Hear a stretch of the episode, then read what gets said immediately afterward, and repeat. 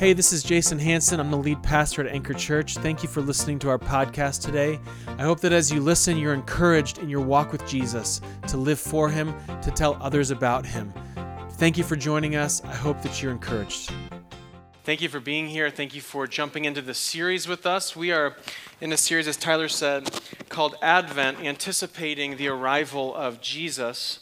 And really, what we want to be thinking is what is it about uh, Jesus and the arrival of him, the Messiah coming, what is it about that that we should anticipate? Why should we be excited about it? Why should the Old Testament saints have been excited about it? And why should, why should we as well? We're going to jump into this. Uh, a couple years ago, um, if you've been around Phoenix for any, any time, uh, you know that there, every summer, except this past summer, which was a little bit of an anomaly, uh, we get big dust storms that, that roll in. You know what I mean, right? I think I have a picture of one of them.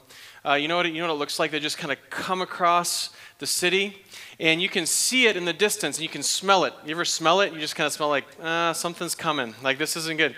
I was out, I was riding my bike. I think I was taking uh, one of my dogs uh, for a bike ride. It was hot, you know, in the summer, and so getting about dusk, uh, I thought, I'm just going to, you know, it's cool enough on his feet. Taking him on a bike ride, and uh, I started to smell the smell. And I'm looking around going, where's that coming from? There's a dust storm coming somewhere. And I, I saw it in the distance. I thought, I got plenty of time. Like, this is, you know, it's, it's far away. I'll just finish my bike ride and get home. But before you knew it, pretty quickly, the, the smell uh, increased, the wind started to increase, and I looked back, and it was right on top of me. That massive thing of dust. It's coming, right? And if, if, you've been in one of those, you know sometimes rain hits, sometimes there's a ton of, a lot of wind that comes. It, it hurts your skin if you're out in it. Uh, you just get just pelted by all this sand. And so I start riding my bike as fast as I could. I just wanted to make it to the house. I just thought, just get in the house. I don't want to be caught in this, in this thing. It's coming through. The wind's blowing. It's, it's starting to hit me. And I get inside. And as soon as I get inside, you know, the, it comes past, the rain comes down but I'm safe. I was, I was almost caught in it, but I'm safe. I found a refuge. I found, a, I found some, some shelter. There was peace inside. Outside, it was, it was you know, I don't, I don't want to say destruction, but it was, it was nasty out there. You know, there's trees top, toppled over and there's things like that happening. The inside of the house was a place for me to rest. It was a place for me to find uh, shelter from the storm to find a, a sense of peace and calm inside. Outside's a different story, but I found a refuge. I found some hope. I found something uh, inside for that. And as we think about the Christian life, and as we think about this series, the first message that we had in the series was from Genesis 3 that, that we, we uh, fell, we, we, we started making our own rules. Remember, we talked about how sin isn't just uh, rule breaking, but it's actually rule making. We say, I don't want to do what God wants to do, I'm going to make my own way. I'm going to do my own thing. And that sin comes into the world. And Tyler last week talked about justice and the reality that God is just. And there needs to be then, as we stand against God, there needs to be uh, um, some sort of um, just retribution, or not retribution, judgment be a better word. Just judgment for that rebellion, for our own rule breaking and rule making, and saying we don't want to do what God wants to do. There has to be some judgment for that if God is just, and He is. So that leaves us in a weird spot because judgment then is coming for all who sin. And we're going to see here in Psalm 2 that this is not something new or novel for us. This has been the case for a long time. And we also want to see that we have hope. See, one of the things about Christmas is that we have a refuge. Just like that storm being outside in it, judgment is a storm that's coming. It's on its way. It's coming, but there is a refuge from that storm. See, at Christmas time, it's not just a holiday. Christmas time is our time to celebrate the arrival of our refuge. And we find him in a manger. We find him on a hillside inside of Bethlehem. Inside of Bethlehem. We find him surrounded by shepherds. We find him having uh, three astrologers come from the far east to find him to try and figure out who this person is, what's going on. We can find him in the New Testament a number of times. Uh, in the temple, we find him with disciples. We find him in uh, the sea, uh, by the Sea of Galilee. We find him eventually on a cross, and we will not find him in a tomb. because he's risen. And we, we get this. This is Jesus Christ. The Psalm 2 is about Jesus. Christmas is our time to celebrate the arrival of our refuge. We want to make sure we get this because it helps put Christmas in context. We want to make sure we understand this because it helps us to understand what Christmas is about. Why should we celebrate it? Why do we anticipate Jesus coming every single year? Why did the Old Testament saints uh, anticipate him coming? Why in Psalm 2 is there an anticipation of him coming? And you might think to yourself, this is a Christmas sermon, right? We're talking about judgment. Seems a little odd, right? Don't you think joyful things maybe Christmas time? We're going to go judgment. Here we are. This is the Christmas a Christmas sermon for you this morning. I think that we want to know that that judgment actually does bring us uh, joy if we are in Christ. Because that's what actually helps us to understand what it is to be, uh, be able to sing the song, Joy to the world. Why? Because the Lord has come. And there's a refuge from the coming storm of judgment. We want to we want to take a look at that this morning. We're gonna we're gonna break it down. I'm gonna read it. We're gonna break it down, and we'll just we'll just live, we'll figure out how we can live it out a little bit here as we anticipate Christmas. So I'm gonna read Psalm two. I'm gonna read it in its, its entirety, and then we'll break it down and live and talk about how we can live it out. Psalm chapter two. Christmas is our time to celebrate the arrival of our refuge. Why do the nations rage and the peoples plot in vain? The kings of the earth set themselves, and the rulers take counsel together against the Lord and against his anointed, saying, Let us burst their bonds apart and cast away their cords from us. He who sits in the heavens laughs the Lord holds them in derision. Then he will speak to them in his wrath and terrify them in his fury, saying, As for me, I have set my king on Zion, my holy hill. I will tell of the decree. The Lord said to me, You are my son. Today I have begotten you. Ask of me, and I will make the nations your heritage, and the ends of the earth your possession. You shall break them with the rod of iron and dash them in pieces like a potter's vessel. Now, therefore, O kings, be wise. Be warned, O rulers of the earth.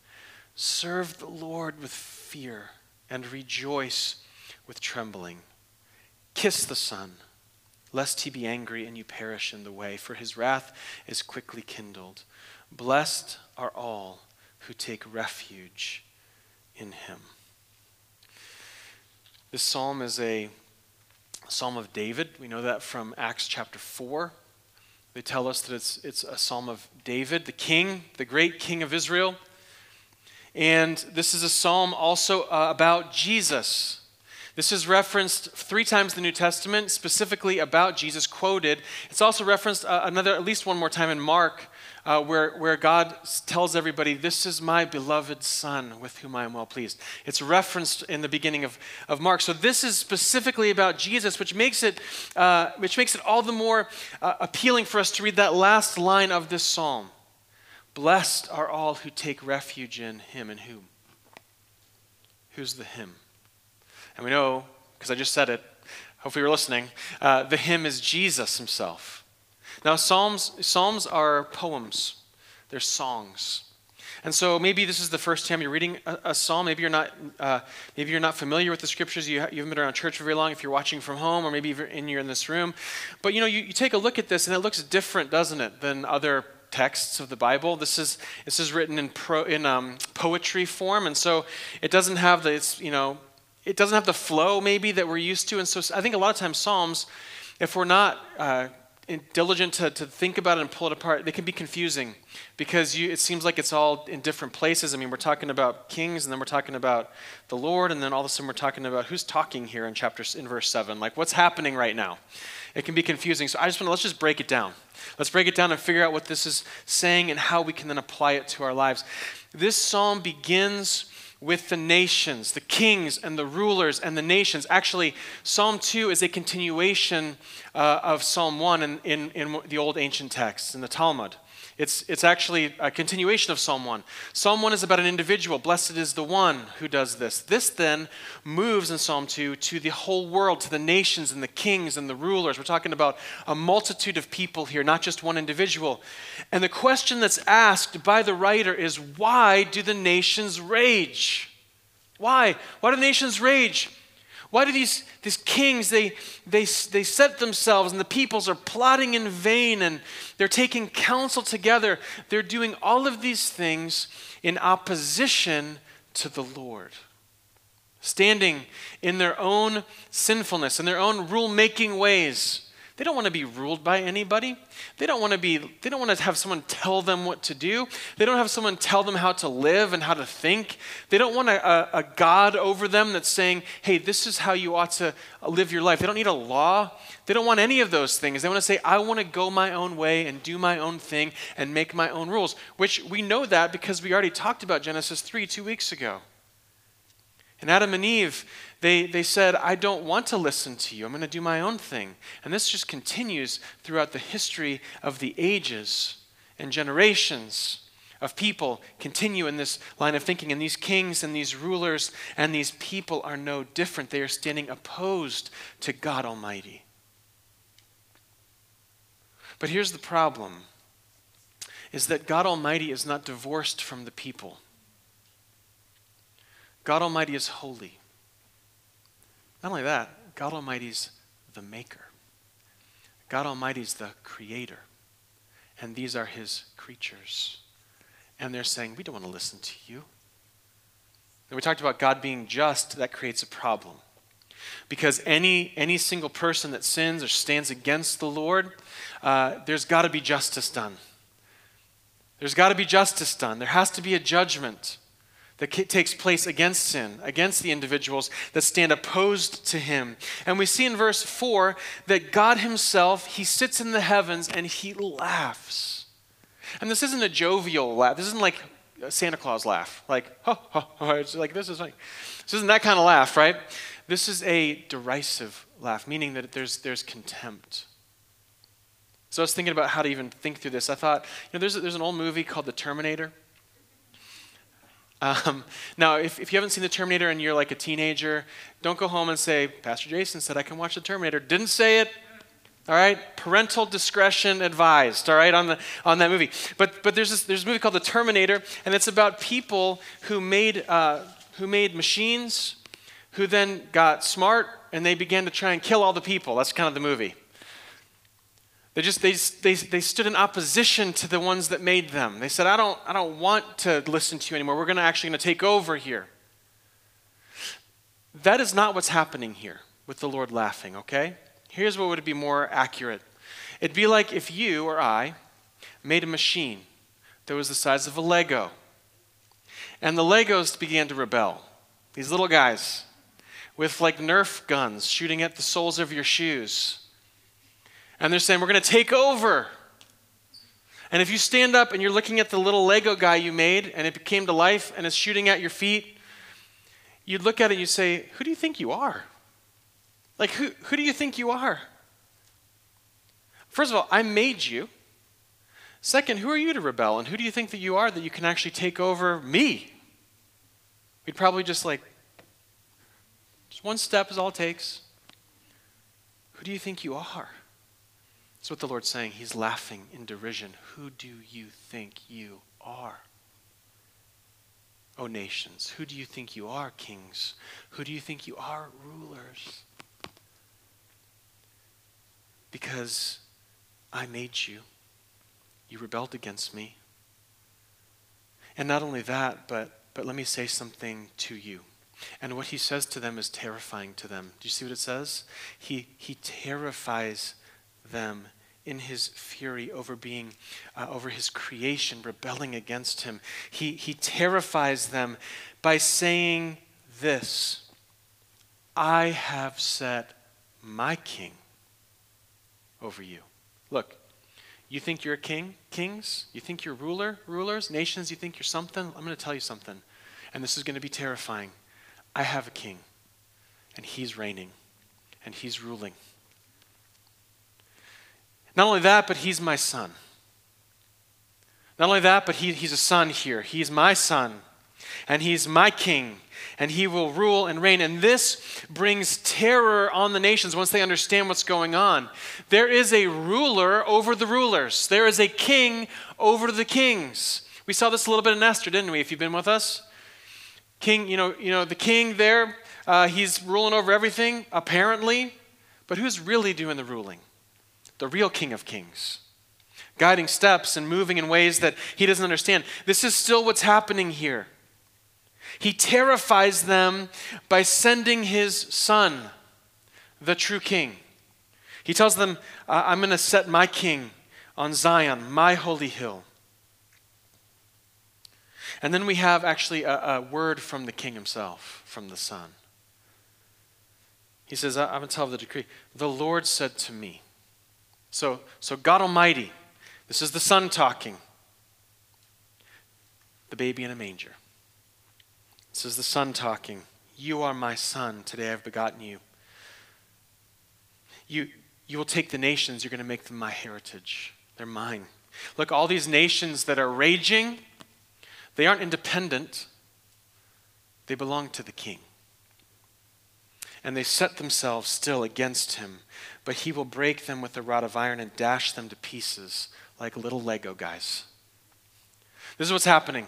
There's this reality that the psalmist is bringing to the nations and the kings and the rulers who have set themselves against the Lord. And he's saying, You should be terrified because of how you're standing against him. Now you're thinking, This is a Christmas message. It is a Christmas message. You know why? Because the psalm does not end here in verse 9. The psalm does not end here in verse 9. L- listen, God could have ended that psalm right there and been totally just. He could have ended it in verse 9. He could have said, This is it, this is over. He doesn't do that. There is a verse 10 and 11 and 12, which is the grace of God for you and me. This is an, actually it's an act of mercy that he goes on in verses 10 through 12. This is an act of God's mercy and kindness. Now therefore, so the reality that there is there is this king that's set over things, God Almighty, he's laughing at their at their contempt. Why do you think you stand against me? Their judgment is coming, the storm of judgment is going to come against the nations and the rulers and the kings, and they're terrified in, in the, with the fury of the Lord because the son is coming. The king is coming. This is where we stand. But now, therefore, O kings, be wise. Be warned, O rulers of the earth. There's still time to serve the Lord. Serve the Lord. Look, there's judgment coming, but, but serve the Lord. God Almighty has set his Son, the King, over Zion, over his holy hill, to rule all of the nations, all of the kings. You can serve the Lord. Rejoicing with uh, trembling, which is an odd thing to say, isn't it? Rejoice with trembling. Have a lot of joy with trembling. Why? Because he's God Almighty. And we walk in, we come and we say, Look, there is joy to be had here as I serve the Lord and serve the King. But but there's I'm, I'm tentative a little bit because I, I understand my place, I understand where I am. And he says, Kiss the Son, which is an odd phrase. All that means is, is bow down, pay homage to him kiss the son. And maybe it's like a kissing the, the ring of the king or something like that. We want to actually pay homage to him. In other words, be like the shepherds on the hillside who came into his presence and worshiped him. Be like the wise men, the astrologers from the east who came in and offered him gifts. Be like the ones who come before him and lay their lives down for him because he is worthy. He's worthy of it, church. He's worthy of all of our worship. He's worthy of all of our praise. And He invites us to come. He doesn't stand as far off, He invites us to come. Sometimes we can think of Him as, you know, we, we, we sin and we go our own way, even as Christians, and we can picture God as being the person or somebody that's saying, You better get away from me. There, there is a reality that is coming. There is a judgment coming.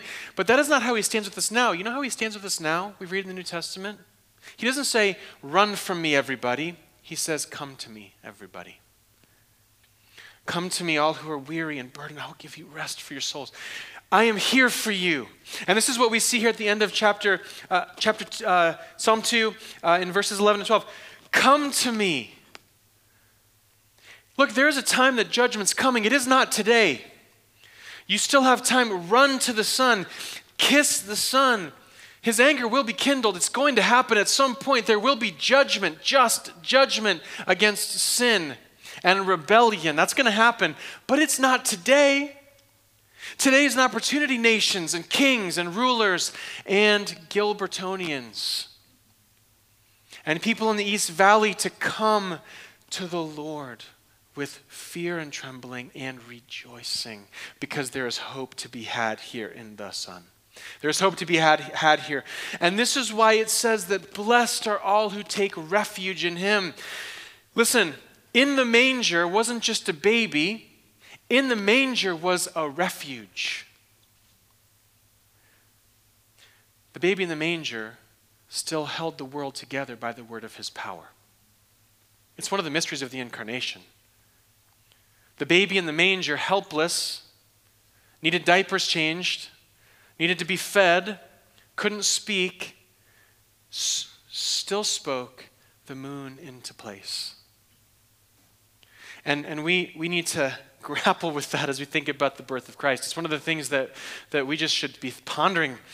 What, wait a second. What is the incarnation? God Almighty, the one who speaks everything into existence and holds all of the universe together by the word of his power, can't speak?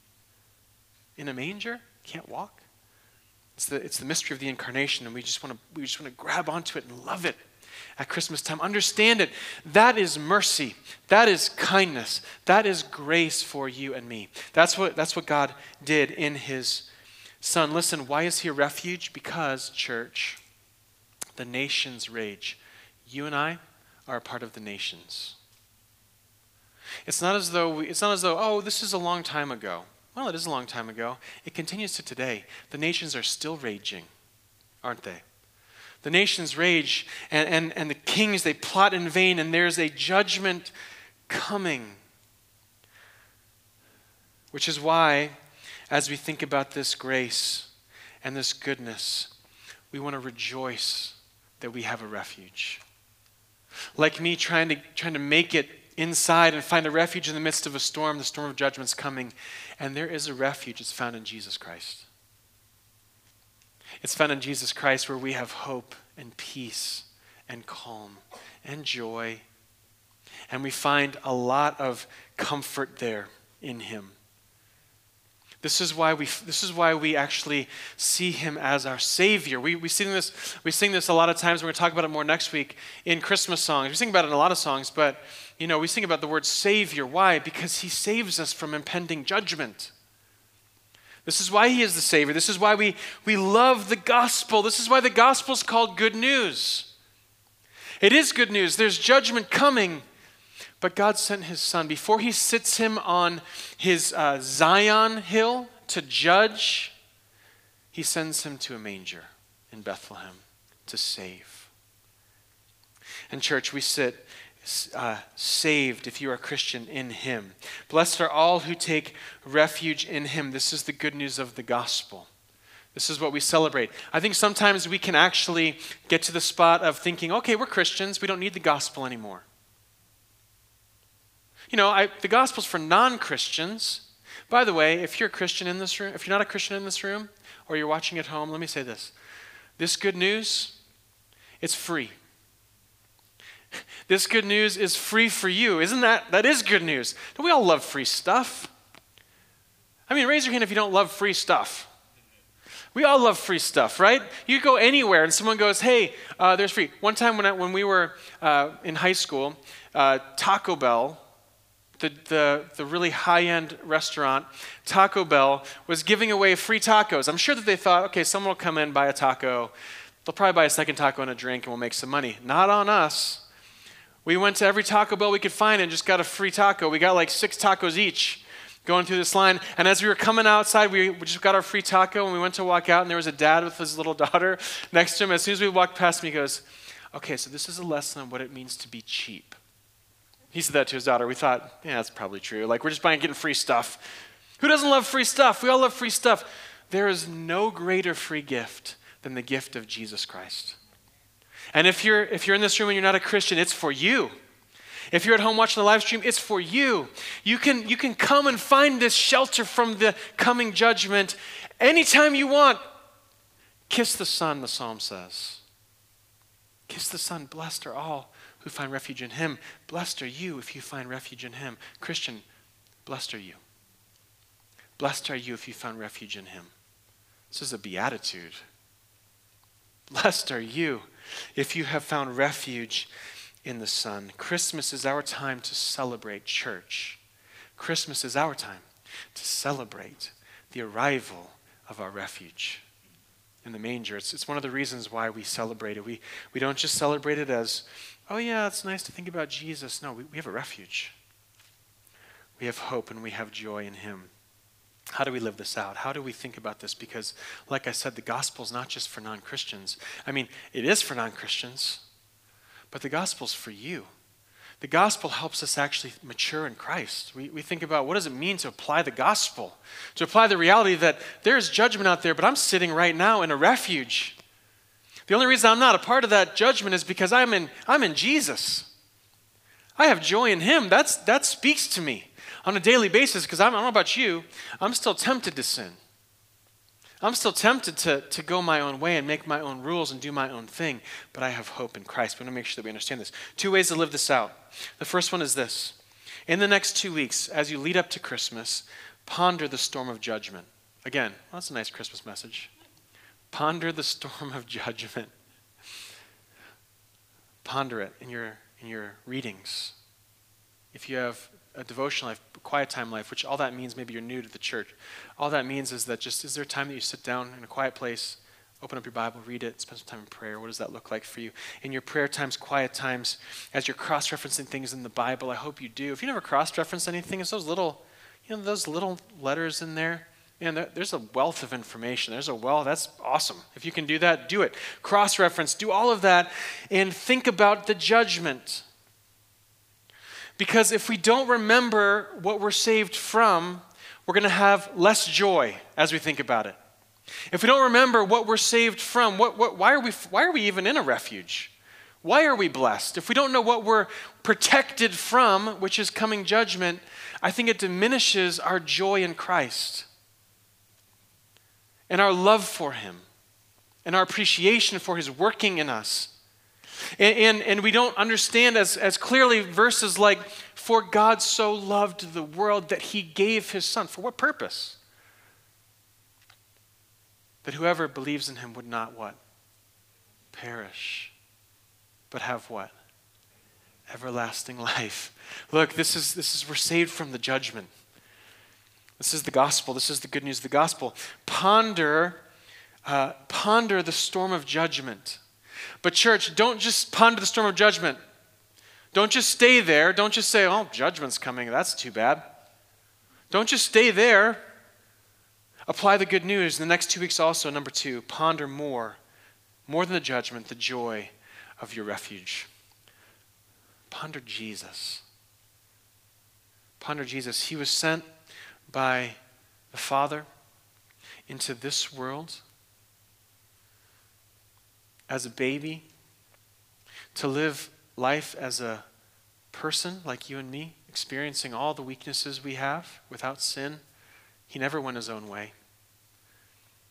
Dying to pay that penalty for us and rising from the dead. And listen, he, he ain't dead, he, he's alive. He's alive and he's reigning and he will return. And we want to make sure we understand all of this. See Jesus and the manger and his perfect life and the cross and the empty tomb. And remember, I am, a, I am in a refuge who is Jesus Christ the King. And I have joy in Jesus Christ the King. Listen, we, we are, uh, one of the things that we are here, one of our values, is being passionately one. You might think, well, this is a better thing to apply, like, so we think about our values purposely biblical, which is what we are. I'm going to talk about being passionately one. You know why? Because nothing brings people together more than a shared experience. Especially when that shared experience is massive, it's life changing. Nothing brings people together more than that. And we think about just, just how we can think about this, a shared experience. Think about shared experiences you've, you've had. If I bring up something like September 11th, we could all remember where we were, right? It's a shared experience. We could talk about it and think about that. There's nothing that brings us together, no greater shared experience as the church than the fact that we once were outside the refuge. We've all run into the refuge, and now we have refuge, and we're all blessed because we're in the refuge, which is Jesus Christ. We've all found a Savior. This should unite us. As we think about being passionately one, look, some of you don't like Christmas music. Sorry, I do. All right, we got some differences. Some of you hate Christmas movies. Sorry, you're wrong. I'm right. Some of you, some of you don't like Disneyland. I don't know what to tell you. It's the happiest place on earth. What's there not to like? I've talked to you all. We're in COVID season. More serious things. Some of we disagree about stuff in this. We just had a contentious election. We disagree about stuff like this. There's a lot of things to disagree about these days. But, church, if those things divide us, we have problems. Because we have a shared experience, passionately one, in the fact that we're all in the refuge together. We all find ourselves in Jesus. Amen?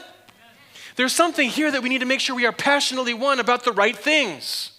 We are passionately one about Christ. Listen, Jesus had a bunch of a bunch of guys around him one of them was a zealot, one of them was a tax collector.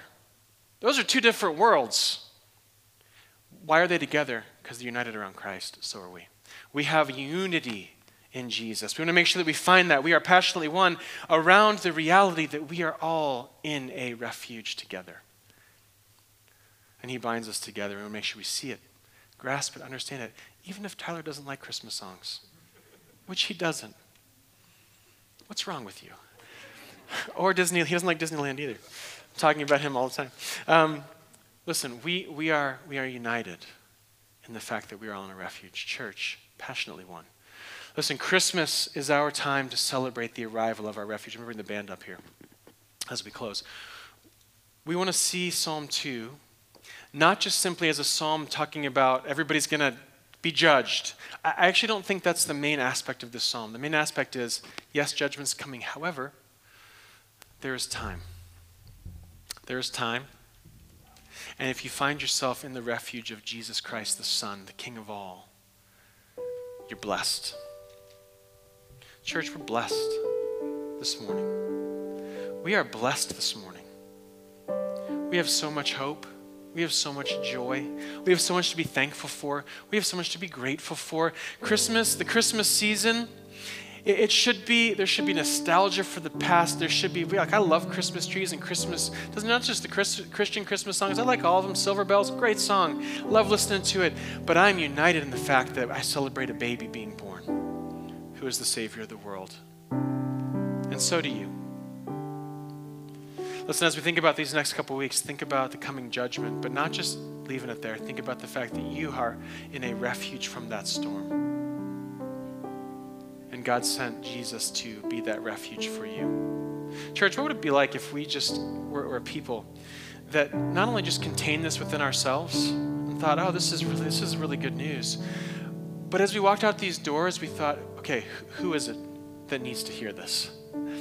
What if we all went outside and just said, who, needs to hear this at a, at a safe social distance? Um, but who needs to hear this?